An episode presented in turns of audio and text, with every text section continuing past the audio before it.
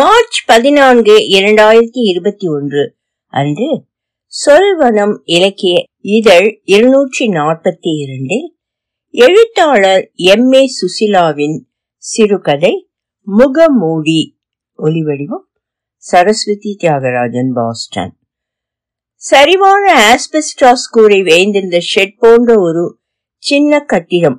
அதன் நுழைவு பகுதி தகர கதவொன்றால் மூடப்பட்டிருக்க தடுப்பு கம்பிகள் இல்லாமல் ஒரு பெரிய பொந்தளவுக்கு மட்டுமே திறந்திருந்த ஜன்னலுக்குள் முடிந்தவரை தலையை நுழைத்துவிட எழுபது வயதை நெருங்கிக் கொண்டிருந்த ஒரு மனிதரும் கிட்டத்தட்ட அவரது மகன் வயது மதிப்பிடக்கூடிய நடுத்தர வயதுக்காரர் ஒருவரும் இரண்டு பக்கங்களில் இருந்தும் போராடி கொண்டிருந்தார்கள்.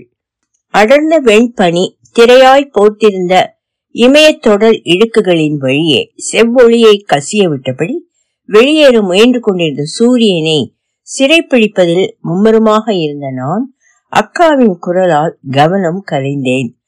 இதுக்குதான் அம்மா உன்னோட வரணும்னாலே நான் ஆயிரம் தரம் யோசிப்பேன். வந்த வேலையை விட்டுட்டு பைத்தியக்காரி மாதிரி மரம் மட்டை மலை மனுஷன்னு பாக்குறதையெல்லாம் படம் எடுக்க போயிடுவேன். அப்புறம் பிடிக்கவே முடியாது உன்ன. கூழ உனக்கா வந்த வேலை அது பாட்டுக்கு அது ஒரு பக்கம். அதுக்காக இவ்வளவு தூரம் வந்துட்டு இப்படி அபூர்வமான ஒரு நேரத்தை தவற விட்டுட முடியுமா? உன் கவலை டென்ஷன் எல்லாத்தையும் கொஞ்சம் மூட்டை கட்டி வச்சுட்டு நீயும் தான் இந்த காட்சிய கொஞ்சம் பாரேன். சூரியனும் பனியும் உன்னோட ஒண்ணு போட்டி போட்டுக்கிட்டு இருக்கிற அபூர்வமான ஒரு சூரிய உதயத்தை வாழ்க்கையில இனிமே எப்ப பார்க்க கிடைக்க போகுதோ நமக்கு. என் கண்ணிலையும் அது பட்டுக்கிட்டு தான் இருக்கு அம்மோ. ஆனா ஒண்ணு மட்டும் சொல்றேன் கேட்டுக்கோ. இயற்கையில இருக்கிற இந்த அழக நமக்கு விட தெரியாம இதுல மறைஞ்சிருக்கிற எத்தனையோ புதிர்களை எவ்வளவுதான் ஹைடெக் இருந்தாலும் உன்னோட கேமரா வழியா கொண்டு வந்துட முடியும்னு நீ நினைக்கிறியா? நீ பெரும்பாலான நேரங்களில் ஒரு நடைமுறைவாதியாக மட்டுமே இருந்து வரும் அக்காவிடமிருந்து இந்த மாதிரி வார்த்தைகள் அதிகம் வருவதில்லை என்பதால் நான் சற்று நேரம் அசையாமல் அவளையே பார்த்து கொண்டிருந்தேன். என்ன அப்படி பாக்குற? உன்னோட சேர்ந்து சேர்ந்து நானும் பைத்தியம் ஆயிட்டேனா?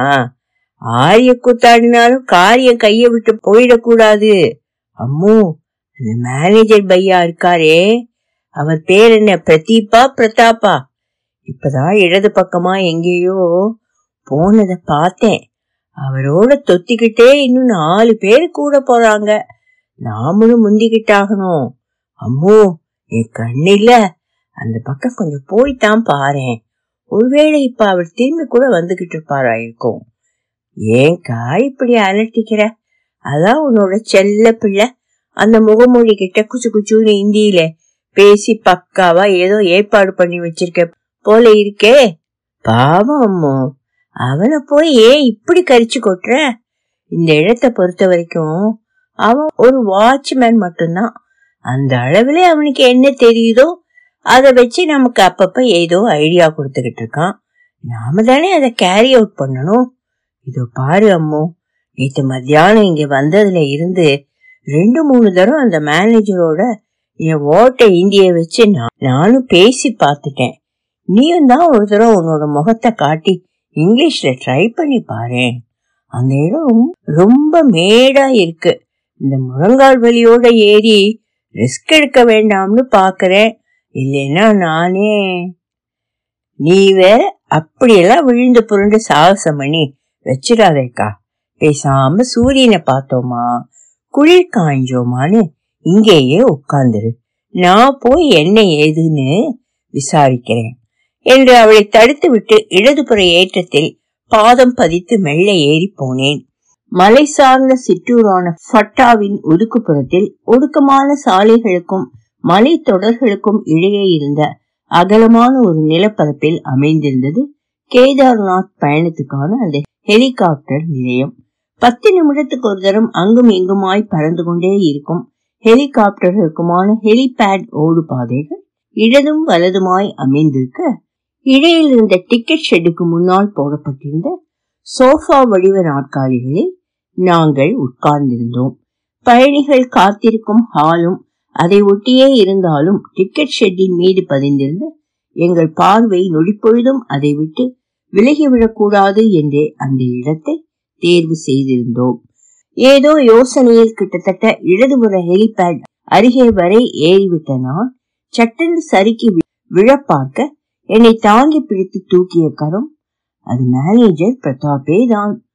சாவ்தான் பகன்ஜி, சாவ்தான், டேக் கேர் என்று ஹிந்தியிலும் ஆங்கிலத்துமாய் அவர் சொல்லிக்கொண்டே போக வாய்த்த சமயத்தை நழுவ விடாமல் நேற்றிலிருந்து காத்திருக்கும் மூத்த குடிமக்களாகிய எங்கள் டிக்கெட்டில் முன்னுரிமை வழங்க வேண்டும் என்ற என் கோரிக்கையை சுருக்கமான நயமான ஆங்கிலத்தில் அவர் காதுக்குள் ஓதினேன்.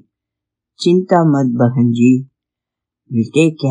ஆராம் சே பைட்டியே என்று சொல்லிக்கொண்டே விரைவான காலடிகளில் ஷெட்டை நோக்கி நடந்தார் அவர். அக்காவை கேலி செய்துவிட்டு நானே சறுக்கிவிட்ட அந்த காட்சி எவர் கண்ணிலேனும் பத்திருக்க கூடுமோ என்று மெல்லிய கூச்சத்துடன் திரும்பி பார்த்தேன். அக்கா உட்பட நாற்காலிகளில் உட்கார்ந்திருந்த அத்தனை பேர் கண்களும் ஒரு இடத்தில் மட்டுமே நிலைக்குத்தி இருந்தன. தான் அணிந்திருந்த முகமூடியை தற்காலிகமாக கொஞ்சம் ஒதுக்கி வைத்துவிட்டு பீடி பிடித்து கொண்டிருந்த முகமூடி அந்த பீடி துண்டை தூக்கி போட்டுவிட்டு அக்காவை நெருங்கி வந்து கொண்டிருந்தான். நேற்று மதியம் பட்டாவில் வந்து இறங்கியதுமே கண்ணில் பட்டவன் இந்த முகமூடிதான். சுற்று வட்டாரத்துள்ள அத்தனை ஹெலிகாப்டர் நிலையங்களையும் அலசி பார்த்து அத்தனையும் கைவிரித்து விட்ட பிறகு கடைசி புகழாக ஒரு இரண்டாம் சுற்றாக இங்கே வந்து நாங்கள் இறங்கிய போது புக்கிங் க்ளோஸ்ட் என்று சாக்கட்டியால் எழுதப்பட்ட அறிவிப்பு பலகை ஒன்றை பெருத்த ஓசையோடு அடைக்கப்பட்டிருந்த கதவுக்கு வெளியே நிறுத்தி வைத்துக் கொண்டிருந்தான் அந்த முகமூடி. சுட்டு போட்டாலும் இந்தியே வராத என்னை போல் இல்லாமல் தன் கணவரின் பணி மாற்றத்தின் போது பல வடநாட்டு ஊர்களோடும் மொழிகளோடும் பரிச்சயம் செய்து கொண்டிருந்ததால் அவன் அருகே சென்று ஏதோ விசாரித்துக் கொண்டிருந்தாள் அக்கா. நான் சற்று தள்ளியே நின்று கொண்டிருந்தேன். ரெண்டு மணியோட இன்னைக்கு புக்கிங் முடிஞ்சு போச்சான், இன்னும் ரெண்டு மூணு நாளைக்கு புக்கிங் கிடைக்கிறது கஷ்டம்தான், அதுக்கப்புறம் ஏதாவது ஒரு நாள்ல அமைஞ்சாதான் உண்டுங்கிறான், இதுக்குத்தான் என்று ஏதோ சொல்ல வாயெடுத்து விட்டு என்னை கட்டுப்படுத்தி கொண்டு விட்டனா.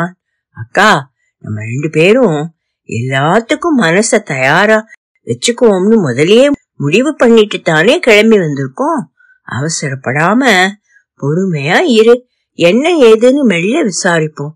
காலையில எட்டு மணிக்கு வழியில ஏதோ சாப்பிட்டது இப்ப மூணாக போகுது, நீ சுகர் பேஷண்ட் வேற, பசி தாங்க மாட்ட, கொஞ்சம் காருக்குள்ளேயே உட்காரு, சாப்பிட ஏதாவது கிடைக்குமா பாக்குறேன் என்று அவளை அமர்த்தி விட்டு காரோட்டி வந்த விஜயை அழைத்து சாப்பாட்டு வசதி பற்றி விசாரித்து வர அனுப்பினேன். அக்காவின் முகத்தில் களைப்போடு கவலையும் அப்பி கிடந்தது.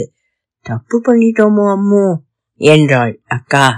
முதல்ல சாப்பிட்டு முடிப்போமே, அது வரைக்கும் வேற எதையும் இப்ப நினைக்க வேண்டாம், சரியா? உணவு விடுதியை தேடிக்கொண்டு போன விஜய் தானும் அந்த முகமூடி மனிதனையே கூட்டிக் கொண்டு திரும்பி வந்தான். இங்கே அவன்தான் ஆளினால் போலிருக்கிறது என்று நினைத்து கொண்டேன். அக்கா அளவுக்கு அவன் மீது எனக்கு நம்பிக்கை ஏற்பட்டிருக்கவில்லை என்பதோடு இனமிழங்காத ஏதோ காரணத்தால் அவன் மீது ஒரு வகையான ஒவ்வாமையும் கொண்டிருந்தேன் நான். ஜன நெரிசல் அதிகமில்லாமல் தூய்மையான பனிக்காற்று மட்டுமே பரவியிருந்த அந்த இடத்தில் ஒரு பெரிய கைக்குட்டையால் அவன் தன் வாயையும் மூக்கையும் இறுக கட்டி கொண்டிருந்தது. அதுவும் கொரோனாவுக்கு முற்பட்ட ஒரு காலகட்டத்தில் எனக்கு புரியாத வினோதமாகவே இருந்தது. ஏனோ ஒரு மர்ம மனிதன் போலவே அவன் எனக்கு தோன்றி கொண்டிருந்தான். கங்கை கரையை ஒட்டிய ஆசிரமம் ஒன்றில் நடக்கும் இரண்டு வார தியான பயிற்சி முகாமுக்காக ரிஷிகேசம் செல்வதென்று முடிவெடுத்து அக்காவும் நானும் அதற்கான முன்பதிவும் செய்து கொண்டிருந்த போது எங்கள் பயண திட்டத்தில் கடைசி பின்னொட்டாக சேர்க்கப்பட்டதே இந்த கேதார்நாத். இட ஏற்பாட்டிலிருந்து சகலமும் உறுதிப்படுத்தப்பட்டு விட்ட நிலையில் விமான டிக்கெட்டுக்காக கணினியை திறந்த போது அக்கா அந்த ஆசையை முன்வைத்தாள். அம்மோ அம்மோ, திடீர்னு இப்படி சொல்றேன்னு வள்ளன்னு விழாத, எனக்கு ஒண்ணு தோணுது, நம்ம கேம்ப் முடிஞ்சு சாமான அங்கேயே வச்சுட்டு கேதார்நாத் போயிட்டு வந்துடலாமா? ஆசிரமத்தை பாத்துக்கிற ஆச்சி உனக்கு தெரிஞ்சவங்க தானே, ஒரு மூணு நாள் கூடுதலா தங்க ரூம் தர மாட்டாங்களா? கேதார் போக ஹெலி டிக்கெட், கார் ஏற்பாடு எல்லாம் அவங்களையே கேட்டு பார்த்தா என்ன? ஆச்சியோடு பேசிய போது வேற எதுலயும் சிக்கல் இல்லம்மா. ஆனா ஹெலிகாப்டர் டிக்கெட் மட்டும் மூணு நாலு மாசம் முன்னாடியே ஆன்லைன்ல புக் ஆயிடுது. ஒரு ஆளுக்கு போக வர ரெண்டாயிரத்தி ஐநூறுன்னு கவர்மெண்ட் வச்சிருக்கிற ஹெலிகாப்டர் டிக்கெட்ட எட்டாயிரம் ஒன்பதாயிரம்னு எனக்கு தெரிஞ்ச ஏஜென்ட் ஒருத்தர் பிளாக்ல வாங்கி தராரு. ஆனா அப்படி போக உங்களுக்கு பிடிக்காதுன்னு எனக்கு நல்லா தெரியும். பேசாம சாமி மேல பாரத்தை போட்டுட்டு எதுக்கு மூணு நாள் கூட இருக்கிற மாதிரியே வாங்க, ட்ரை பண்ணி பாத்துருவோம் என்றார் ஆச்சி. ஆனால் அது அத்தனை சுலபம் இல்லை என்பது முகாமுக்கு வந்து தியானத்தோடு கூடவே தினமும் இதையும் முயற்சி செய்து பார்த்த பிறகே புரிந்தது. என்னோட வார்த்தையை நம்பி சந்தோஷமா கிளம்பி போங்கம்மா, நீங்க ரெண்டு பேருமே சீனியர் சிட்டிசன்ஸ், கட்டாயம் உங்க முகத்தை பார்த்தே டிக்கெட் கொடுத்துருவாங்க, தைரியமா போங்க, நீங்க வேணும்னா பாருங்களேன், கட்டாயம் தரிசனம் பண்ணிட்டு தான் வருவீங்க என்று உறுதி சொல்லி ஹெலிகாப்டர் தளம் இருக்கும் ஊர் வரை சென்று வர வாகனமும் தந்து வழியனுப்பி வைத்து ஆட்சியின் வார்த்தைகளை மட்டுமே பிடித்து கொண்டு இப்படி நடுமதியான வேளையில் மலைகளுக்கு நடுவே வந்து நின்று கொண்டிருந்தோம் நாங்கள். பேச்சுவார்த்தையை ஒரு மாதிரி முடித்துக்கொண்டு என் பக்கத்தில் வந்தாள் அக்கா. அம்மோ, நம்ம சீனியர் சிட்டிசன்களால ஆச்சி சொல்றதையே தான் அவனும் சொல்றான், ஆனா கொஞ்சம் பொறுமையா வெயிட் பண்ண சொல்றான். ஹெலிபேட் பக்கத்துல இருக்கு பாத்தியா ஹோட்டல் சன்ரைஸ், அதுலேயே நாம சாப்பிட்டுக்கலாம், ராத்திரி தங்கமும் அங்கேயே ரூம் ஏற்பாடு பண்ணி தரேன்னு சொல்றான். நாளைக்கு காலையில இருந்து ட்ரை பண்ணினா நிச்சயம் மத்தியானத்துக்கு மேலேயாவது கட்டாயம் டிக்கெட் கிடைக்க சான்ஸ் இருக்குங்கிறான். எனக்கு என்னவோ அந்த வார்த்தைகளே நம்பிக்கை இல்லை. நீ இப்படித்தாங்க எல்லாரையும் சட்டு சட்டுன்னு உடனே நம்பிடுற, அவன் மூஞ்சியும் முகமூடியும் பார்த்தாலே பிள்ளை பிடிக்கிறவன் மாதிரி. விஜய்க்கும் முகமூடிக்கும் தமிழ் தெரியாத நம்பிக்கையில் அக்காவிடம் கத்தினேன். நம்ம கிட்ட இருந்து பணத்தை கலந்து ஹோட்டல்காரங்கிட்ட கமிஷன் அடிக்கத்தான் அவன் இப்படி வேலை பண்றான், நீயே யோசிச்சு பாரு, நாம வரும்போது மூணு நாள் புக்கிங் இல்லைன்னு போட்டு வச்சவனே அவன்தானே. அம்மோ, எதுக்கும் ஒரு சான்ஸ் எடுத்து தான் பாப்போமே, எப்படியும் நம்ம கைவசம் இன்னும் ரெண்டு நாள் முழுசா இருக்கு, நாளைக்கு மதியம் வர பாப்போம், முடியலையா நாளைக்கு மறுநாள் ரிஷிகேஷ் திரும்பிடுவோம். வெளிப்படையாக ஒத்துக்கொள்ள மனமில்லை என்றாலும் மலைப்பாங்கான அந்த சின்ன இடத்தில் ஹெலிபேடை ஒட்டி இருந்த அந்த அறை என்னவோ எளிமையான வசதிகளோடு நன்றாகவே இருந்தது. எண்ணெய் இல்லாத சப்பாத்தி, பன்னீர், பருப்பு கூட்டு, ஜீரக சாதம் என்று இரண்டாம் தளத்தில் இருந்த எங்கள் அறைக்கு விதவிதமான சாப்பாட்டு வகைகளோடு கொதிக்க கொதிக்க பிளாஸ்கில் வெந்நீரையும் தன் குழந்தைகள் மூலம் அனுப்பி கொண்டே இருந்தார் கீழ்த்தளத்தில் இருந்த ஹோட்டல்காரர். பத்து வயதுக்கு உட்பட்ட அந்த புதுசுகளிடம் அக்கா தன் மொழி பழமையை காட்டிக் கொண்டிருக்க நான் அறையை ஒட்டிய வராந்தாவில் போய் நின்றபடி கண்ணெதிரே தேயும் மலைகளை வெறித்து கொண்டிருந்தேன். வெள்ளியை ஊக்கி ஊற்றி அந்த நிமிடம்தான் வார்த்தெடுத்து பூர்ண கலசங்களை போல பொழிந்து கொண்டிருந்த சிகரங்கள் அவற்றினுடைய குறுக்கும் நெடுக்குமாய் பறந்து கொண்டிருந்த இயந்திர பறவைகளாய் ஹெலிகாப்டர்கள்.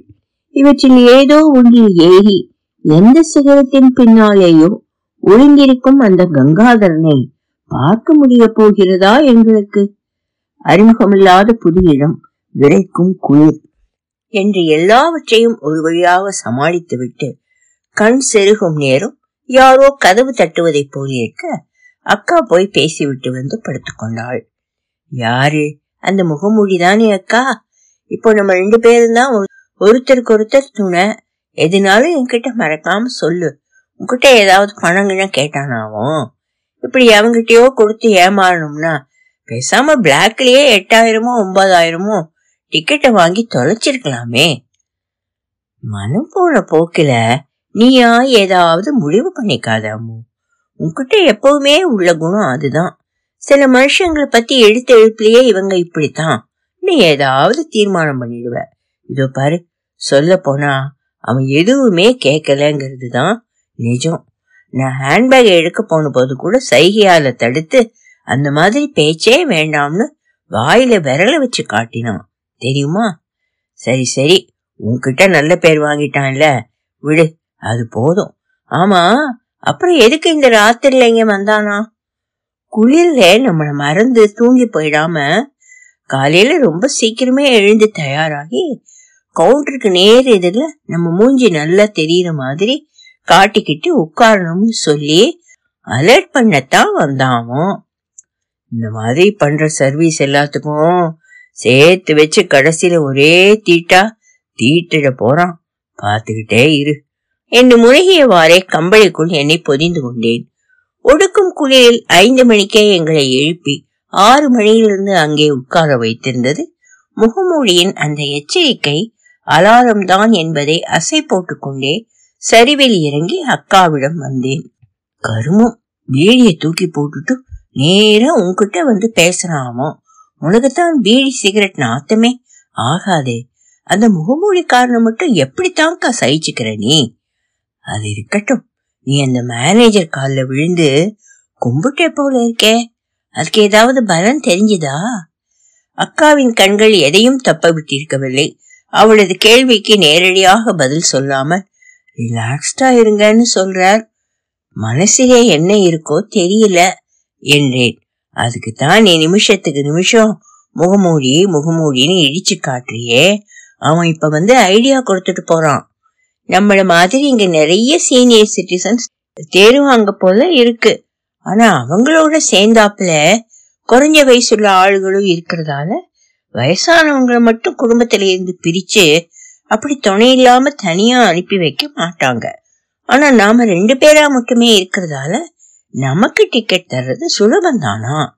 ஆனா ஒரு மணி நேரத்துக்கு ஒரு தடவை ஷெட்டுக்குள்ளே தலைய விட்டு நாம இங்கதான் இருக்கோம்னு அவங்களுக்கு காட்டிக்கிட்டே இருக்கணுமா? இப்போ ஒரு சின்ன பிரேக்குங்கிறதால சீக்கிரம் டிஃபனை முடிச்சிட்டு வந்து உட்கார சொல்றான். புதினா கொத்தமல்லி தழை தூவிய அந்த ஆளு பரோட்டாவை தயிரோடும் ஊழ்காயோடும் சேர்த்து சாப்பிட நன்றாகத்தான் இருந்தது. மூணு வேளை இப்படி ஆளு பரோட்டா, வேட்டி பரோட்டா, புல்கா சப்பாத்தின்னு எப்படித்தான் கோதுமையா சாப்பிடுறாங்களோ. நாம இட்லி தோசைன்னு அரிசியா உள்ள தள்ளுறோம், அவங்களுக்கு கோதுமை என்ற அக்கா சற்று தூரத்தில் நின்று கொண்டிருந்த முகமூடியை கை காட்டி எங்களோடு சாப்பிட வருமாறு அழைத்தாள். நல்ல காலமாய் அவன் அதை மறுத்து கையசைத்தபடி வலது பக்க ஹெலிபேட் பக்கமாய் நகர்ந்து சென்றான். நல்ல மனுஷன், ஏனோ உனக்குத்தான் அவனை கண்டா ஆகல. அக்கா நல்லா யோசிச்சு பாரு, இங்க இத்தனை பேர் காத்திருக்கும் போது நம்ம கிட்ட மட்டும் ஏன் அவனுக்கு இப்படி ஒரு கரிசனம்? ஒருவேளை நாம ரெண்டு பேருமா தனியா வந்திருக்கிறதால சுலபமா ஏமாத்திடலான்னு பாக்குறானா? சே சே, அப்படியெல்லாம் இருக்காது, வா அங்கே போய் உட்காருவோம் என்று கை கழுவி கொண்டாள் அக்கா. இப்போது ஷெட் கதவு திறந்திருந்தது. கதவுக்கு பக்கத்திலும் கவுண்டர் பொந்திலும் சின்ன சின்ன குழுக்களாக மனிதர்கள் கூடுதலாய் மொய்க்க தொடங்கி இருந்தார்கள். நாம உட்காரத்துக்கு முன்னாடி ஒரு தடவை உள்ள போய் பார்த்துட்டு வந்துடுவோமோ, ஒருவேளை கையோட டிக்கெட் கூட கிடைச்சிடலாம். எதுக்கும் ரெண்டு பேருக்கும் போக வர சேர்த்து அஞ்சாயிரத்தை தனியா எண்ணி எடுத்து வச்சுக்கோ. உள்ளே இருந்த ஒழுங்கற்ற கும்பலுக்கு நடுவே மேனேஜரின் பார்வை என் மீது படுவதற்காக காத்திருந்தேன்.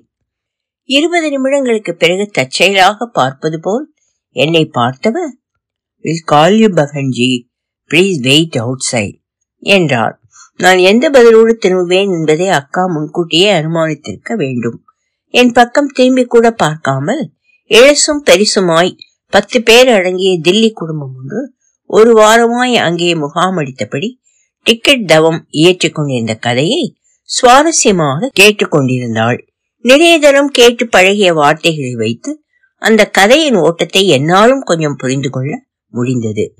எங்கள் ஒன்றரை நாள் முயற்சியும் வியர்த்தமாய் போய்விட தொய்ந்து போன முகங்களோடு நாங்கள் மலை இறங்குவதான ஒரு மனக்காட்சி என்னுள்ளே ஓடத் தொடங்கிய போது வேகமாக எங்களை நோக்கி வந்தான் முகமூடி. ஜாயே அபி ஜல்தி! என் வேக நடைக்கு ஈடு கொடுத்தபடி அக்காவும் என்னை பின்தொடர்ந்தாள். தூரத்து மலை தொடர்கள் கோல புள்ளிகள் போல சிரித்து கரைந்து கொண்டே வர எங்கள் வாகனம் மலை இறங்கிக் கொண்டிருந்தது. சுழித்தும் நுழைத்தும் சீரியும் நெளிந்தும் பச்சையும் நீளமும் நீல பச்சையுமாய் பல நிறங்கள் காட்டியபடி அலக்நந்தாவாக, பாகீரதியாக, தேவ பிரயாகையாக, ருத்ர பிரயாகையாக எங்கள் வழித்துணை போல கூடவே வந்து கொண்டிருந்தாள் கங்கை. மூன்று நாட்கள் தொடர்ந்த பயண களைப்போடு ஏதேதோ சிகரத்தை தொட்டுவிட்டு வந்தது போன்ற நிறைவும் வெறுமையும் கலந்த ஒரு உணர்வு எங்கள் இருவரையுமே ஆட்கொண்டிருந்ததால் எதுவுமே பேசிக்கொள்ள தோன்றாமல் மௌனத்தில் உறைந்திருந்தோம். கூர்மையான கொண்டை ஊசி திருப்பம் ஒன்றில் வண்டி லேசாக உலுக்கி போட உறக்கமும் விழிப்புமாய் இருந்த அக்கா நன்றாகவே விழித்து கொண்டாள். என்னக்கா என்னக்கா கனவு கண்டு முடிச்சு எழுந்தாச்சா? எல்லாமே கனவு மாதிரி தான் இருக்கு அம்மோ. நிஜமாவே நாம மேல போனோமா, கேதாரை பார்த்தோமா, எல்லாம் எப்படி நடந்து முடிஞ்சது, எதை நம்புறது எதை விடுறது எதுவுமே சொல்ல தெரியல எனக்கு. மதியம் இரண்டே முக்காலுக்கு கிளம்பும் ஹெலிகாப்டருக்கு பன்னிரண்டு மணி அளவில் டிக்கெட் கிடைத்ததும் ஏதோ அறக்க பறக்க சாப்பிட்டு விட்டு பள்ளத்தாக்குகளுக்கும் மலைகளுக்கும் இடையிலான ஏழு நிமிட பறத்தலே கேதாரை எட்டியதும் சின்ன கோயிலை வளைவாக சூழ்ந்த அரண் போல் இருந்த பனிமலைகளின் காட்சியை தேவர்கள் கூடி குதூகலிக்கும் வட்டமான நாடக அரங்கு போல தோன்றிய இமயத்தின் அந்த அற்புதத்தை சுற்றி சுற்றி வந்து பார்த்து கழித்தபடி குழந்தைகள் போல பரவசமுற்றதும் மெல்லிய தூரல் நடுவே வடநாட்டு பூசாரி ஒருவரின் துணையோடு இளம் செவ்வண்ணத்தில் இருந்த சுயம்பு லிங்கத்தை கண்குளிர கண்டதும் இவை எல்லாமே உண்மையில் நடந்து முடிந்திருக்கிறதா என்ன? பயணச்சீட்டு கைக்கு வந்து சேர்ந்த பிறகு ஏனோ அந்த முகமூடி எங்கள் கண்களில் படவே இல்லை. தங்கியிருந்த அறையை காலி செய்த போதும் சாமான்களை காரில் வைத்துவிட்டு நாங்கள் திரும்பி வரும் வரை காத்திருக்க சொல்லி டிரைவரிடம் சொன்ன போதும் சாப்பிடும் போதும் அக்காவின் கண்கள் அவனை மட்டுமே தேடிக்கொண்டிருக்க, அப்போதும் கூட கவலைப்படாதேக்கா, நாளைக்கு நாம ஊர் திரும்பறதுக்கு முன்னாடியே உன் தத்து பிள்ளை கட்டாயமா ஒரு பெரிய தொகையை குறிச்சுக்கிட்டு ஆஜராயிடுவான் என்றே அவளை கலாய்த்து கொண்டிருந்தேன் நான். ஆனால் நாங்கள் கேதாரிலிருந்து திரும்பி வந்து மலை இறங்குவதற்கு தயாரான பிறகும் கூட அவன் எங்கேயுமே தென்படவில்லை. ரெண்டு நாளா இங்கேயே சுத்திக்கிட்டு கண்ணிலே பட்டுக்கிட்டே இருந்தானே, இப்போ எங்கே போய் ஒழிஞ்சுக்கிட்டான் என்று மாய்ந்து போனாள் அக்கா. அம்மோ, நீ என்ன நினைச்சாலும் சரி, முன்பின் தெரியாத நமக்கு அவன் செஞ்சிருக்கிற உதவிக்கு நாம ஏதாவது கொடுத்தே ஆகணும்னு நினைக்கிறேன். அது லஞ்சம்லாம் நினைச்சுக்க வேண்டாம், அது நாம செஞ்சாக வேண்டிய ஒரு சின்ன கடமை, அவ்வளவுதான் என்றபடி விஜயை அழைத்து முகமூடி எங்கே இருந்தாலும் அவனை தேடி கண்டுபிடித்து கொடுத்து விடுமாறு ஒரு இரண்டாயிரம் ரூபாய் நோட்டோடு அவனை அனுப்பி வைத்தாள். நானும் இம்முறை அதற்கு மறுப்பு சொல்லவில்லை. இனிய போன முகத்தோடு திரும்பி வந்த டிரைவர் விஜய் ரூபாய் நோட்டை அக்காவிடம் கொடுத்துவிட்டு, இனிமேலும் மலையிறங்க தாமதித்தால் இருட்டி போய் கஷ்டமாகிவிடக்கூடும் என்பதை அவளுக்கு புரிய வைத்தபடி காரை ஸ்டார்ட் செய்தான். சரியாக அந்த நேரம் பார்த்து எங்களை நோக்கி எங்கிருந்தோ ஓடி வந்தான் முகமூடி. உங்களுக்கு சந்தோஷம் தானே, திருப்தி தானே என்று ஹிந்தியில் அவன் திரும்ப திரும்ப கேட்பது புரிந்தது. அக்கா அவனுக்கு கைகூப்பி நன்றி சொல்லிவிட்டு காரணத்தோடு விஜயை பார்க்க அவன் பின்னால் சொல்கிறேன் என்பது போல் சைகை செய்தான். பகன்ஜி ஏகி ஆஷா ஹே மேரே பாஸ் என்றபடி அழுக்கும் பிசுக்கும் ஏறி போயிருந்த கைபேசியை தன் உள்ளங்கையிலிருந்து எடுத்து விஜயிடம் தந்தபடி எங்கள் இருவரோடும் அதில் புகைப்படம் எடுத்து தருமாறு கேட்டுக்கொண்டான் முகமூடி. ருத்ரபிரயாகை நாங்கள் நெருங்கி கொண்டிருந்த போது விஜய்க்கு ஒரு அழைப்பு. பத்திரமா போறோமான்னு அந்த பாயி தான் கேக்குறார். தங்கமானவர் மேடம் அவர். அப்ப அவருக்கு எதிரே என்னால இத சொல்ல முடியல, இப்போ சொல்றேன். அவர் இந்த ஹெலி சர்வீஸ்லயே வேலை பாக்குறதால பயணிகள்கிட்ட பணம் எதுவும் வாங்க கூடாதுன்னு எனக்கு தெரியும். அது தெரிஞ்சா அவரோட வேலையே கூட போயிடலாம். அதனாலதான் நீங்க பிரியப்பட்டு தந்த பணத்தை ஒதுக்குப்புறமா கூட்டிட்டு போய் அவர்கிட்ட கொடுத்தேன். அவங்க ரெண்டு பேரும் என்னோட மூத்த சகோதரிகள் மாதிரி, நான் அதை தொடர்ந்து கூட பாவம்ட்டார். அஞ்சாறு வருஷமா அவர் எனக்கு தெரியும் மேடம். பாவம் அந்த மனுஷன். டூரிஸ்ட் கைடா இருந்த அவரோட மகன் கொஞ்சம் வருஷத்துக்கு முன்னால கேதார்ல மலைச்சரிவு வந்தப்ப எந்த பாதாளத்திலயோ விழுந்து மறைஞ்சு போன ஹெலிகாப்டரோட தானும் காணாம போயிட்டான். கடைசி வரைக்கும் அதை கண்டுபிடிக்கவே முடியல. தன்னோட வாய் கோணலையை மறைக்க போட்டுக்கிட்டு இருக்கிற முகமூடி மாதிரி எல்லாத்தையும் மனசுக்குள்ளேயே போட்டு புதைச்சுக்கிட்டு பொழப்புக்காக இதே ஹெலிகாப்டர்களோட காலத்தை ஓட்டிக்கிட்டு இருக்கார் அவர். ஒருவேளை எந்த ஹெலிகாப்டர்லயாவது தன்னோட மகன் வந்து இறங்கிடக்கூடாதான்னு எதிர்பார்த்துக்கிட்டு இருக்காரோ என்னவோ என்று தனக்கு தெரிந்த அரை ஆங்கிலத்தில் இடையிடையே இந்தி கலப்போடு சொல்லி முடித்த போது விஜயின் குரல் கம்மி போயிருந்தது. ரிஷிகேசத்தை நெருங்கி கொண்டிருந்த போது ஆச்சியிடமிருந்து போன் ஸ்பீக்கரில் போட்டு அக்காவையும் கேட்க வைத்துக் கொண்டே, ரொம்ப நல்ல தரிசனம் ஆச்சி என்றபடி நடந்ததை சுருக்கமாய் விவரித்தேன். எல்லாம் அந்த கேதார்நாதன் கருணைதான், வேறென்ன என்று சொல்லியபடி அவர் அழைப்பை முடித்து கொண்ட போது அக்கா தன் கைபேசியில் வந்திருந்த அந்த வாட்ஸ்அப் செய்தியை என் முன் நீட்டினாள். அக்காவின் எண்ணை சேவ் செய்து வைத்திருந்த முகமூடி மலர்ந்த சிரிப்போடு எங்கள் இருவருக்கும் இடையே தான் நின்று கொண்டிருக்கும் அந்த புகைப்படத்தை எங்களுக்கு அனுப்பி வைத்திருந்தான். அதை தொடர்ந்து அடுத்த செய்தி கங்காதரிடமிருந்து என்று அவன் பெயரையும் குறிப்பிட்டிருந்தது. ஹெலிபேட் பின்னணியில் நின்றிருந்த கங்காதர் காரில் ஏறி எங்களுக்கு வெகுநேரம் கையசித்துக் கொண்டே விடை கொடுத்த அந்த காட்சி பல இரவுகள் என்னை விடாமல் துரத்தி கொண்டிருந்தது. ஒலி வடிவம் சரஸ்வதி தியாகராஜன், பாஸ்டன். மார்ச் பதினான்கு இரண்டாயிரத்தி இருபத்தி ஒன்று அன்று சொல்வனம் இலக்கிய இதழ் இருநூற்றி நாற்பத்தி இரண்டில் எழுத்தாளர் எம் ஏ சுசிலாவின் சிறுகதை முகமூடி, ஒலிவடிவம் சரஸ்வதி தியாகராஜன், பாஸ்டன். சரிவான ஆஸ்பெஸ்டாஸ் கூரை வேய்ந்திருந்த ஷெட் போன்ற ஒரு சின்ன கட்டிடம். அதன் நுழைவு பகுதி தகர கதவொன்றால் மூடப்பட்டிருக்க, தடுப்பு கம்பிகள் இல்லாமல் ஒரு பெரிய பொந்தளவுக்கு மட்டுமே திறந்திருந்த ஜன்னலுக்குள் முடிந்தவரை தலையை நுழைத்துவிட எழுபது வயதை நெருங்கி கொண்டிருந்த ஒரு மனிதரும், கிட்டத்தட்ட அவரது மகன் வயது மதிப்பிடக்கூடிய நடுத்தர வயதுக்காரர் ஒருவரும் இரண்டு பக்கங்களில் இருந்தும் போராடி கொண்டிருந்தார்கள். அடர்ந்த வெண்பனி திரையாய் போர்த்திருந்த இமயத்தொடர் இடுக்குகளின் வழியே செவ்வொளியை கசிய விட்டபடி வெளியேற முயன்று கொண்டிருந்த சூரியனை சிறைப்பிடிப்பதில் மும்முரமாக இருந்த நான் அக்காவின் குரலால் கவனம் கலைந்தேன். இதுக்குதான் அம்மா உன்னோட வரணும்னாலே நான் ஆயிரம் தரம் யோசிப்பேன். வந்த வேலையை விட்டுட்டு பைத்தியக்காரி மாதிரி மரம் மட்டை மலை மனுஷன்னு பாக்குறதையெல்லாம் படம் எடுக்க போயிடுவேன். அப்புறம் பிடிக்கவே முடியாது உன்னை. கூல் டவுன் அக்கா, வந்த வேலை அது பாட்டுக்கு அது ஒரு பக்கம். அதுக்காக இவ்வளவு தூரம் வந்துட்டு இப்படி அபூர்வமான ஒரு நேரத்தை தவற விட்டுட முடியுமா? உன் கவலை டென்ஷன் எல்லாத்தையும் கொஞ்சம் மூட்டை கட்டி வச்சுட்டு நீயும் தான் இந்த காட்சிய கொஞ்சம் பாரேன். சூரியனும் பனியும் உன்னோட ஒண்ணு போட்டி போட்டுக்கிட்டு இருக்கிற அபூர்வமான ஒரு சூரிய உதயத்தை வாழ்க்கையில இனிமே எப்ப பார்க்க கிடைக்க போகுதோ நமக்கு. என் கண்ணிலையும் அது பட்டுக்கிட்டு தான் இருக்கு அம்மோ.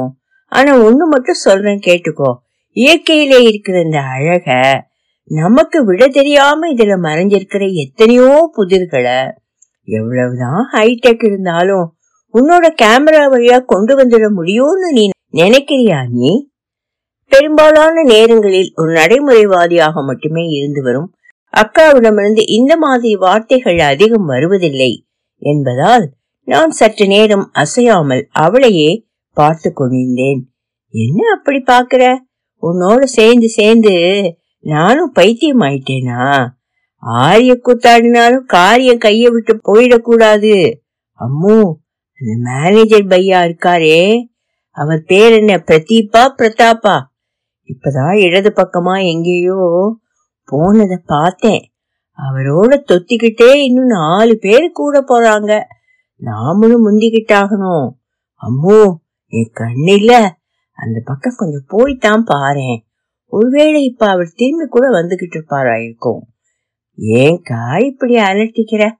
அதான் உன்னோட செல்ல பிள்ளை அந்த முகமூடி கிட்ட குச்சு குச்சுன்னு இந்தியில பேசி பக்காவா ஏதோ ஏற்பாடு பண்ணி வச்சிருக்க போல இருக்கே. பாவம் அம்மோ, அவனை போய் ஏன் இப்படி கரிச்சு கொட்டுற? இந்த இடத்தை பொறுத்த வரைக்கும் அவன் ஒரு வாட்ச்மேன் மட்டும்தான். அந்த அளவுல அவனுக்கு என்ன தெரியுதோ அதை வச்சு நமக்கு அப்பப்ப ஏதோ ஐடியா கொடுத்துக்கிட்டு இருக்கான். நாம தானே அதை கேரி அவுட் பண்ணணும். இதோ பாரு அம்மோ, நேற்று மத்தியானம் இங்க வந்ததுல இருந்து ரெண்டு மூணு தரம் அந்த மேனேஜரோட என் ஓட்ட இந்திய வச்சு நான் நானும் பேசி பார்த்துட்டேன். நீயும் தான் ஒரு தரம் உன்னோட முகத்தை காட்டி இங்கிலீஷ்ல ட்ரை பண்ணி பாரு. அந்த இடம் ரொம்ப மேடா இருக்கு, இந்த முழங்கால் வலியோட ஏறி ரிஸ்க் எடுக்க வேண்டாம்னு பாக்குறேன். இல்லைன்னா நானே நீ வேற அப்படியெல்லாம் விழுந்து புரண்டு சாகசம் பண்ணி வச்சிடாதேக்கா. பேசாம சூரியனை பார்த்தோமா குளிர் காய்ஞ்சோமான்னு இங்கேயே உட்கார்ந்துரு, நான் போய் என்ன ஏதுன்னு விசாரிக்கிறேன் என்று அவளை தடுத்து விட்டு இடதுபுற ஏற்றத்தில் பாதம் பதித்து மெல்ல ஏறி போனேன். மலை சார்ந்த சிற்றூரான ஃபட்டாவின் ஒதுக்குப்புறத்தில் ஒடுக்கமான சாலைகளுக்கும் மலை தொடர்களுக்கும் இடையே இருந்த அகலமான ஒரு நிலப்பரப்பில் அமைந்திருந்தது கேதார்நாத் பயணத்துக்கான அந்த ஹெலிகாப்டர் நிலையம். பத்து நிமிடத்துக்கு ஒரு தரம் அங்கும் இங்குமாய் பறந்து கொண்டே இருக்கும் ஹெலிகாப்டர்களுக்குமான ஹெலிபேட் ஓடு பாதைகள் இடதும் வலதுமாய் அமைந்திருக்க, இடையில் இருந்த டிக்கெட் ஷெட்டுக்கு முன்னால் போடப்பட்டிருந்த சோஃபா வடிவ நாற்காலிகளில் நாங்கள் உட்கார்ந்திருந்தோம். பயணிகள் காத்திருக்கும் ஹாலும் அதை ஒட்டியே இருந்தாலும் டிக்கெட் ஷெட்டின் மீது பதிந்திருந்த எங்கள் பார்வை நொடிப்பொழுதும் அதை விட்டு விலகிவிடக்கூடாது என்றே அந்த இடத்தை தேர்வு செய்திருந்தோம். ஏதோ யோசனையில் கிட்டத்தட்ட இடதுபுற ஹெலிபேட் அருகே வரை ஏறிவிட்ட நான் சட்டென்று சறுக்கி விழ பார்க்க என்னை தாங்கி பிடித்து தூக்கிய கரம் அது மேனேஜர் பிரதாபே தான். சாவ்தான் பகன்ஜி, சாவ்தான், டேக் கேர் என்று ஹிந்தியிலும் ஆங்கிலத்திலுமாய் அவர் சொல்லிக் கொண்டே போக, வாய்த்த சமயத்தை நழுவ விடாமல் நேற்றிலிருந்து காத்திருக்கும் மூத்த குடிமக்களாகிய எங்கள் டிக்கெட்டில் முன்னுரிமை வழங்க வேண்டும் என்ற என் கோரிக்கையை சுருக்கமான நயமான ஆங்கிலத்தில் அவர் காதுக்குள் ஓதினேன். சிந்தா மத் பகன்ஜி, ஆராம் சே பைத்தியே என்று சொல்லிக்கொண்டே விரைவான காலடிகளில் ஷெட்டை நோக்கி நடந்தார் அவர். அக்காவை கேலி செய்துவிட்டு நானே சறுக்கிவிட்ட அந்த காட்சி எவர் கண்ணிலேனும் பத்திருக்க கூடுமோ என்ற மெல்லிய கூச்சத்துடன் திரும்பி பார்த்தேன். அக்கா உட்பட நாற்காலிகளில் உட்கார்ந்திருந்த அத்தனை பேர் கண்களும் ஒரு இடத்தில் மட்டுமே நிலைக்குத்தி இருந்தன. தான் அணிந்திருந்த முகமூடியை தற்காலிகமாக கொஞ்சம் ஒதுக்கி வைத்துவிட்டு பீடி பிடித்து கொண்டிருந்த முகமூடி அந்த பீடி துண்டை தூக்கி போட்டுவிட்டு அக்காவை நெருங்கி வந்து கொண்டிருந்தான். நேற்று மதியம் ஃபட்டாவில் வந்து இறங்கியதுமே கண்ணில் பட்டவன் இந்த முகமூடிதான். சுற்று வட்டாரத்துள்ள அத்தனை ஹெலிகாப்டர் நிலையங்களையும் அலசி பார்த்து அத்தனையும் கைவிரித்து விட்ட பிறகு கடைசி புகழாக ஒரு இரண்டாம் சுற்றாக இங்கே வந்து நாங்கள் இறங்கிய போது புக்கிங் க்ளோஸ்ட் என்று சாக்கட்டியால் எழுதப்பட்ட அறிவிப்பு பலகை ஒன்றை பெருத்த ஓசையோடு அடைக்கப்பட்டிருந்த கதவுக்கு வெளியே நிறுத்தி வைத்துக் கொண்டிருந்தான் அந்த முகமூடி. சுட்டு போட்டாலும் இந்தியே வராத எண்ணெய் போல் இல்லாமல் தன் கணவரின் பணிமாற்றத்தின் போது பல வடநாட்டு ஊர்களோடும் மொழிகளோடும் பரிச்சயம் செய்து கொண்டிருந்ததால் அவன் அருகே சென்று ஏதோ விசாரித்துக் கொண்டிருந்தாள் அக்கா. நான் சற்று தள்ளியே நின்று கொண்டிருந்தேன். ரெண்டு மணியோட இன்னைக்கு புக்கிங் முடிஞ்சு போச்சான், இன்னும் ரெண்டு மூணு நாளைக்கு புக்கிங் கிடைக்கிறது கஷ்டம்தான், அதுக்கப்புறம் ஏதாவது ஒரு நாள்ல அமைஞ்சாதான் உண்டுங்கிறான், இதுக்குத்தான் என்று ஏதோ சொல்ல வாயெடுத்து விட்டு என்னை கட்டுப்படுத்தி கொண்டு விட்டனா. அக்கா, நம்ம ரெண்டு பேரும் எல்லாத்துக்கும் மனச தயாரா வச்சுக்குவோம்னு முதலே முடிவு பண்ணிட்டு தானே கிளம்பி வந்திருக்கோம், அவசரப்படாம பொறுமையா இரு, என்ன ஏதுன்னு மெல்ல விசாரிப்போம். காலையில எட்டு மணிக்கு வழியில ஏதோ சாப்பிட்டது இப்ப மூணாக போகுது, நீ சுகர் பேஷண்ட் வேற, பசி தாங்க மாட்ட, கொஞ்சம் காருக்குள்ளேயே உட்காரு, சாப்பிட ஏதாவது கிடைக்குமா பாக்குறேன் என்று அவளை அமர்த்தி விட்டு காரோட்டி வந்த விஜயை அழைத்து சாப்பாட்டு வசதி பற்றி விசாரித்து வர அனுப்பினேன். அக்காவின் முகத்தில் களைப்போடு கவலையும் அப்பி கிடந்தது. தப்பு பண்ணிட்டோமோ அம்மு என்றாள் அக்கா. முதல்ல சாப்பிட்டு முடிப்போமே, அது வரைக்கும் வேற எதையும் இப்ப நினைக்க வேண்டாம், சரியா? உணவு விடுதியை தேடிக்கொண்டு போன விஜய் தானும் அந்த முகமூடி மனிதனையே கூட்டிக் கொண்டு திரும்பி வந்தான்.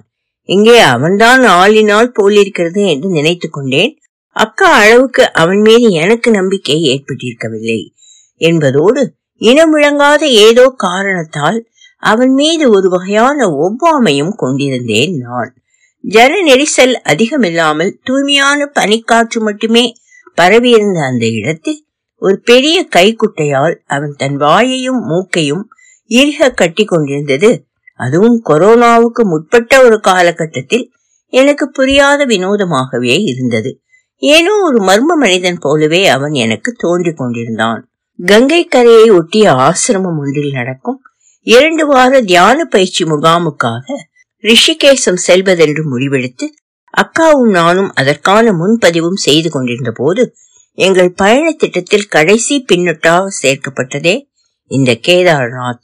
இட ஏற்பாட்டிலிருந்து சகலமும் உறுதிப்படுத்தப்பட்டு விட்ட நிலையில் விமான டிக்கெட்டுக்காக கணினியை திறந்த போது அக்கா அந்த ஆசையை முன்வைத்தாள்.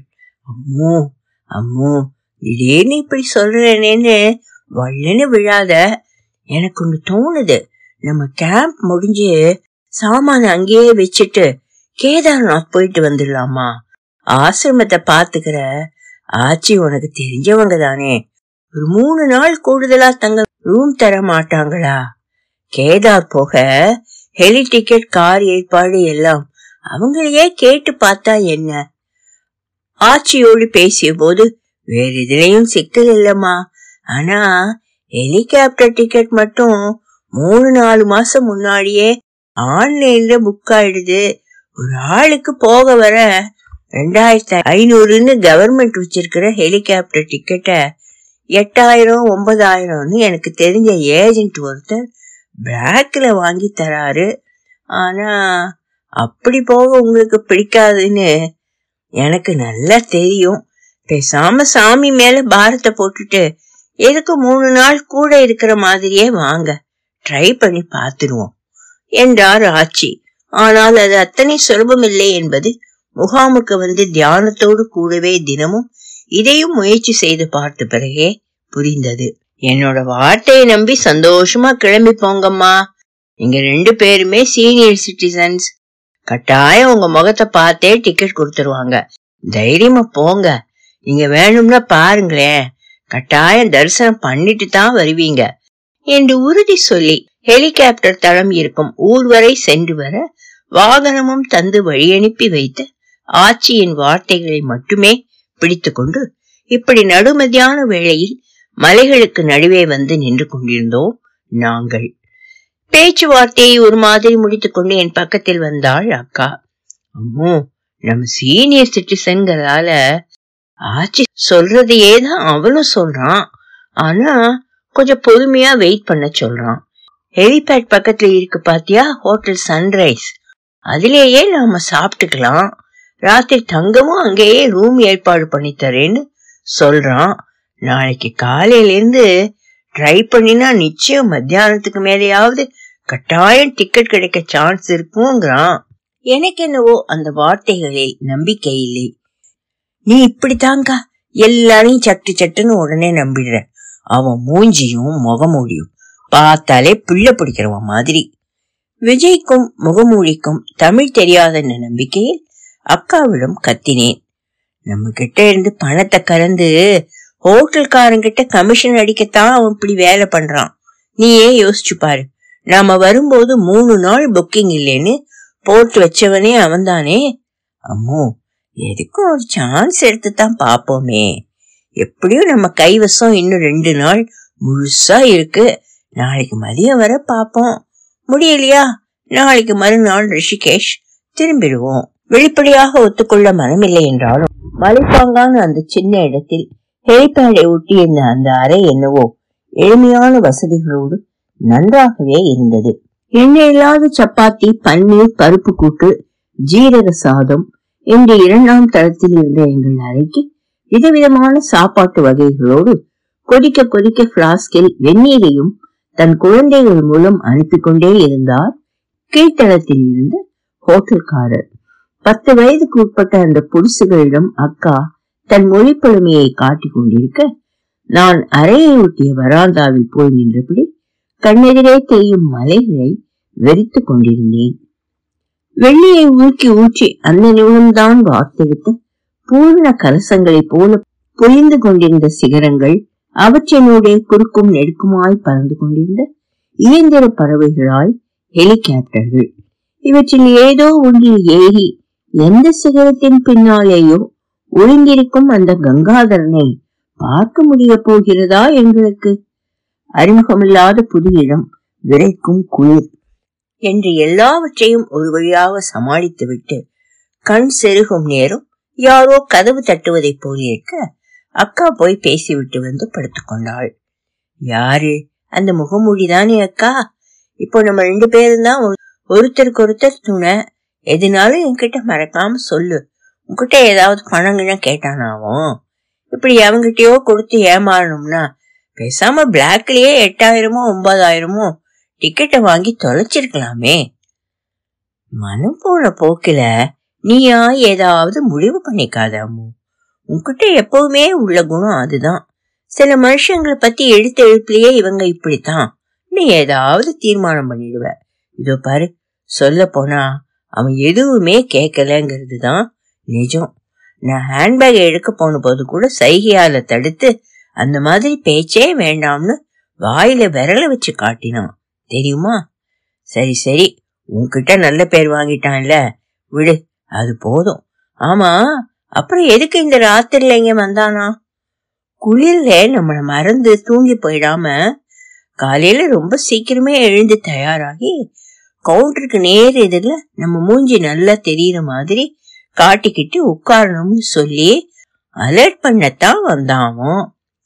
இந்த மாதிரி பண்ற சர்வீஸ் எல்லாத்துக்கும் சேர்த்து வச்சு கடைசியில ஒரே தீட்டா தீட்டிட போறான், பாத்துக்கிட்டே இரு என்று முழுகியவாறே கம்பளிக்குள் என்னை பொதிந்து கொண்டேன். ஒடுக்கும் குளிரில் ஐந்து மணிக்கே எங்களை எழுப்பி ஆறு மணியிலிருந்து அங்கே உட்கார வைத்திருந்தது முகமூடியின் அந்த எச்சரிக்கை அலாரம் தான் என்பதை அசை போட்டு கொண்டே சரிவில் இறங்கி அக்காவிடம் வந்தேன். கருமம், வீடியை தூக்கி போட்டுட்டு நேரா உன்கிட்ட வந்து பேசுறாமோ. உனக்குத்தான் பீடி சிகரெட் நாத்தமே ஆகாதே, அந்த முகமூடி காரணம் மட்டும் எப்படித்தான்க்கா சகிச்சுக்கிற நீ? அது இருக்கட்டும், நீ அந்த மேனேஜர் காலில் விழுந்து கும்பிட்டே போல இருக்கே, அதுக்கு ஏதாவது பலன் தெரிஞ்சுதா?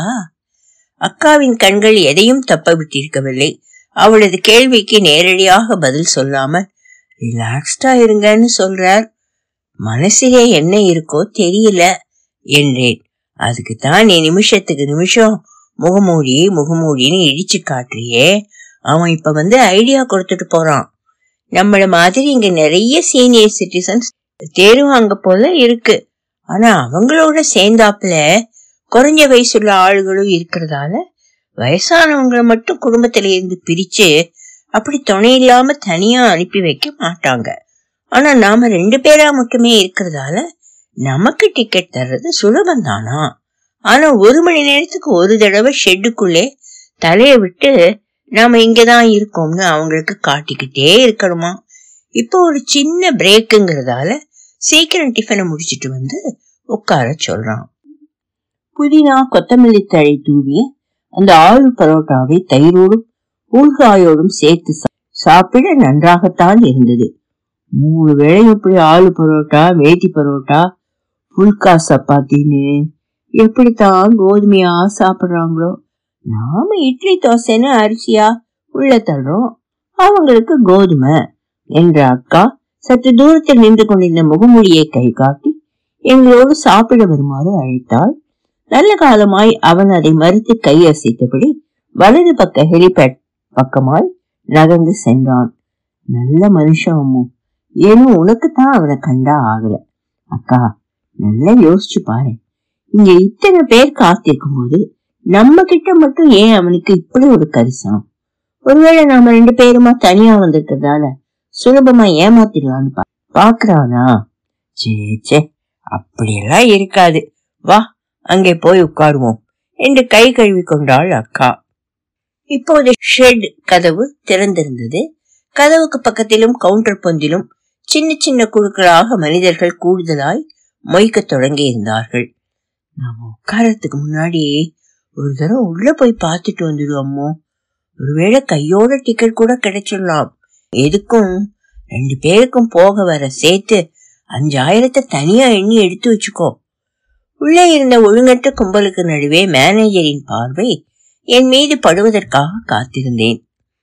இருபது நிமிடங்களுக்கு பிறகு தற்செயலாக பார்ப்பது போல் என்னை பார்த்தவர், "We'll call you பகன்ஜி, please wait outside" என்றார். நான் எந்த பதிலோடு திரும்புவேன் என்பதை அக்கா முன்கூட்டியே அனுமானித்திருக்க வேண்டும். என் பக்கம் திரும்பி கூட பார்க்காமல் இழசும் பெரிசுமாய் பத்து பேர் அடங்கிய தில்லி குடும்பம் ஒன்று ஒரு வாரமாய் அங்கே முகாம் அடித்தபடி டிக்கெட் தவம் இயற்றிக் கொண்டிருந்த கதையை சுவாரஸ்யமாக கேட்டுக்கொண்டிருந்தாள்.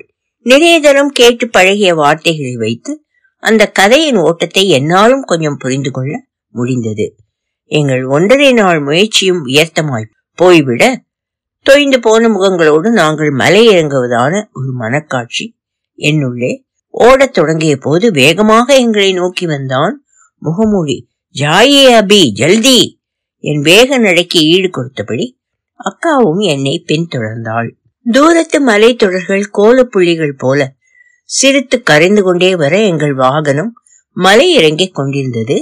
சுழித்தும் நுழைத்தும் சீரியும் நெளிந்தும் பச்சையும் நீளமும் நீல பச்சையுமாய் பல நிறங்கள் காட்டியபடி அலக்நந்தாவாக பாகீரதியாக தேவ பிரயாகையாக ருத்ர பிரயாகையாக எங்கள் வழித்துணை போல கூடவே வந்து கொண்டிருந்தாள் கங்கை.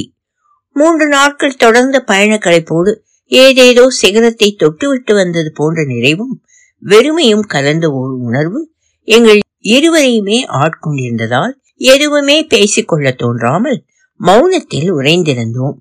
கூர்மையான கொண்டை ஊசி திருப்பம் ஒன்றில் வண்டி லேசாக உலுக்கி போட உறக்கமும் விழிப்புமாய் இருந்த அக்கா நன்றாகவே விழித்து கொண்டாள்.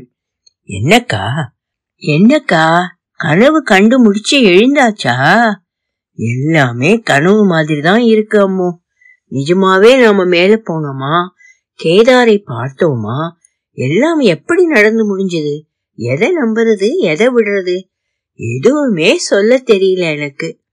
மதியம் இரண்டே முக்காலுக்கு கிளம்பும் ஹெலிகாப்டருக்கு பன்னிரண்டு மணி அளவில் டிக்கெட் கிடைத்ததும் ஏதோ அரக்க பறக்க சாப்பிட்டு விட்டு பள்ளத்தாக்குகளுக்கும் மலைகளுக்கும் இடையிலான ஏழு நிமிட பறத்தலில் கேதாரை எட்டியதும் சின்ன கோயிலை வளைவாக சூழ்ந்த அரண் போல் இருந்த பனிமலைகளின் காட்சியை தேவர்கள் கூடி குதூகலிக்கும் வட்டமான நாடக அரங்கு போல தோன்றிய இமயத்தின் அந்த அற்புதத்தை சுற்றி சுற்றி வந்து பார்த்து கழித்தபடி குழந்தைகள் போல பரவசமுற்றதும் மெல்லிய தூறல் நடுவே வடநாட்டு பூசாரி ஒருவரின் துணையோடு இளம் செவ்வண்ணத்தில் இருந்த சுயம்புலிங்கத்தை கண்குளிர கண்டதும் இவை எல்லாமே உண்மையில் நடந்து முடிந்திருக்கிறதா என்ன? பயணச்சீட்டு கைக்கு வந்து சேர்ந்த பிறகு ஏனோ அந்த முகமூடி எங்கள் கண்களில் படவே இல்லை. தங்கியிருந்த அறையை காலி செய்த போதும் சாமான்களை காரில் வைத்துவிட்டு நாங்கள் திரும்பி வரும் வரை காத்திருக்க சொல்லி டிரைவரிடம் சொன்ன போதும் சாப்பிடும் போதும் அக்காவின் கண்கள் அவனை மட்டுமே தேடிக்கொண்டிருக்க அப்போதும் கூட, "கவலைப்படாதேக்கா, நாளைக்கு நாம ஊர் திரும்பறதுக்கு முன்னாடியே உன் தத்து பிள்ளை கட்டாயமா ஒரு பெரிய தொகையை குறிச்சுக்கிட்டு ஆஜராயிடுவான்" என்றே அவளை கலாய்த்து கொண்டிருந்தேன் நான். ஆனால் நாங்கள் கேதாரிலிருந்து திரும்பி வந்து மலை இறங்குவதற்கு தயாரான பிறகும் கூட அவன் எங்கேயுமே தென்படவில்லை. ரெண்டு நாளா இங்கேயே சுத்திக்கிட்டு கண்ணிலே பட்டுக்கிட்டே இருந்தானே, இப்போ எங்கே போய் ஒழிஞ்சுக்கிட்டான் என்று மாய்ந்து போனாள் அக்கா. "அம்மோ, நீ என்ன நினைச்சாலும் சரி, முன்பின் தெரியாத நமக்கு அவன் செஞ்சிருக்கிற உதவிக்கு நாம ஏதாவது கொடுத்தே ஆகணும்னு நினைக்கிறேன். அது லஞ்சம்லாம் நினைச்சுக்க வேண்டாம், அது நாம செஞ்சாக வேண்டிய ஒரு சின்ன கடமை, அவ்வளவுதான்" என்றபடி விஜயை அழைத்து முகமூடி எங்கே இருந்தாலும் அவனை தேடி கண்டுபிடித்து கொடுத்து விடுமாறு ஒரு இரண்டாயிரம் ரூபாய் நோட்டோடு அவனை அனுப்பி வைத்தாள். நானும் இம்முறை அதற்கு மறுப்பு சொல்லவில்லை. இனிய போன முகத்தோடு திரும்பி வந்த டிரைவர் விஜய் ரூபாய் நோட்டை அக்காவிடம் கொடுத்துவிட்டு, "இனிமேலும் மலையிறங்க தாமதித்தால் இருட்டி போய் கஷ்டமாகிவிடக்கூடும்" என்பதை அவளுக்கு புரிய வைத்தபடி காரை ஸ்டார்ட் செய்தான். சரியாக அந்த நேரம் பார்த்து எங்களை நோக்கி எங்கிருந்தோ ஓடி வந்தான் முகமூடி. "உங்களுக்கு சந்தோஷம் தானே, திருப்தி தானே" என்று ஹிந்தியில் அவன் திரும்ப திரும்ப கேட்பது புரிந்தது. அக்கா அவனுக்கு கைகூப்பி நன்றி சொல்லிவிட்டு காரணத்தோடு விஜயை பார்க்க அவன் பின்னால் சொல்கிறேன் என்பது போல் சைகை செய்தான். "பகன்ஜி, ஏகி ஆஷா ஹே மேரே பாஸ்" என்றபடி அழுக்கும் பிசுக்கும் ஏறி போயிருந்த கைபேசியை தன் உள்ளங்கையிலிருந்து எடுத்து விஜயிடம் தந்தபடி எங்கள் இருவரோடும் அதில் புகைப்படம் எடுத்து தருமாறு கேட்டுக்கொண்டான் முகமூடி. ருத்ரபிரயாகை நாங்கள் நெருங்கி கொண்டிருந்த போது விஜய்க்கு ஒரு அழைப்பு. பத்திரமா போறோமான்னு அந்த பாயி தான் கேக்குறார். தங்கமானவர் மேடம் அவர். அப்ப அவருக்கு எதிரே என்னால இத சொல்ல முடியல, இப்போ சொல்றேன். அவர் இந்த ஹெரி சர்வீஸ்லயே வேலை பாக்குறதால பழனிகள்கிட்ட பணம் எதுவும் வாங்கக்கூடாதுன்னு எனக்கு தெரியும். அது தெரிஞ்சா அவரோட வேலையே கூட போயிடலாம். அதனாலதான் நீங்க பிரியப்பட்டு தந்த பணத்தை ஒதுக்குப்புறமா கூட்டிட்டு போய் அவர்கிட்ட கொடுத்தேன். அவங்க ரெண்டு பேரும் என்னோட மூத்த சகோதரிகள் மாதிரி. நான் அதை தொடர்ந்து கூட பாவம்ட்டார். அஞ்சாறு வருஷமா அவர் எனக்கு தெரியும் மேடம். பாவம் அந்த மனுஷன். டூரிஸ்ட் கைடா இருந்த அவரோட மகன் கொஞ்சம் வருஷத்துக்கு முன்னால கேதார்ல மலைச்சரிவு வந்தப்ப எந்த பாதாளத்திலயோ விழுந்து மறைஞ்சு போன ஹெலிகாப்டரோட தானும் காணாம போயிட்டான். கடைசி வரைக்கும் அதை கண்டுபிடிக்கவே முடியல. தன்னோட வாய் கோணலையை மறைக்க போட்டுக்கிட்டு இருக்கிற முகமூடி மாதிரி எல்லாத்தையும் மனசுக்குள்ளேயே போட்டு புதைச்சுக்கிட்டு பொழப்புக்காக இதே ஹெலிகாப்டர்களோட காலத்தை ஓட்டிக்கிட்டு இருக்காரு அவர். ஒருவேளை எந்த ஹெலிகாப்டர்லயாவது தன்னோட மகன் வந்து இறங்கிடக்கூடாதான்னு எதிர்பார்த்துக்கிட்டு இருக்காரோ என்னவோ என்று தனக்கு தெரிந்த அரை ஆங்கிலத்தில் இடையிடையே இந்தி கலப்போடு சொல்லி முடித்த போது விஜயின் குரல் கம்மி போயிருந்தது. ரிஷிகேசத்தை நெருங்கி கொண்டிருந்த போது ஆச்சியிடமிருந்து போன் ஸ்பீக்கரில் போட்டு அக்காவையும் கேட்க வைத்துக் கொண்டே ரொம்ப நல்ல தரிசனம் ஆச்சி என்றபடி நடந்ததை சுருக்கமாய் விவரித்தேன்.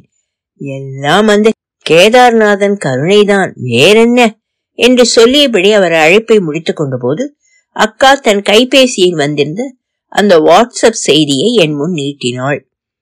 அக்காவின் எண்ணை சேவ் செய்து வைத்திருந்த முகமூடி மலர்ந்த சிரிப்போடு எங்கள் இருவருக்கும் இடையே தான் நின்று கொண்டிருக்கும் அந்த புகைப்படத்தை எங்களுக்கு அனுப்பி வைத்திருந்தான். அதை தொடர்ந்து அடுத்த செய்தி கங்காதரிடமிருந்து என்று அவன் பெயரையும் குறிப்பிட்டிருந்தது. ஹெலிபேட் பின்னணியில் நின்றிருந்த கங்காதர் காரில் ஏறி எங்களுக்கு வெகுநேரம் கையசைத்துக் கொண்டே விடை கொடுத்த அந்த காட்சி பல இரவுகள் என்னை விடாமல் துரத்தி கொண்டிருந்தது. ஒலி வடிவம் சரஸ்வதி தியாகராஜன், பாஸ்டன்.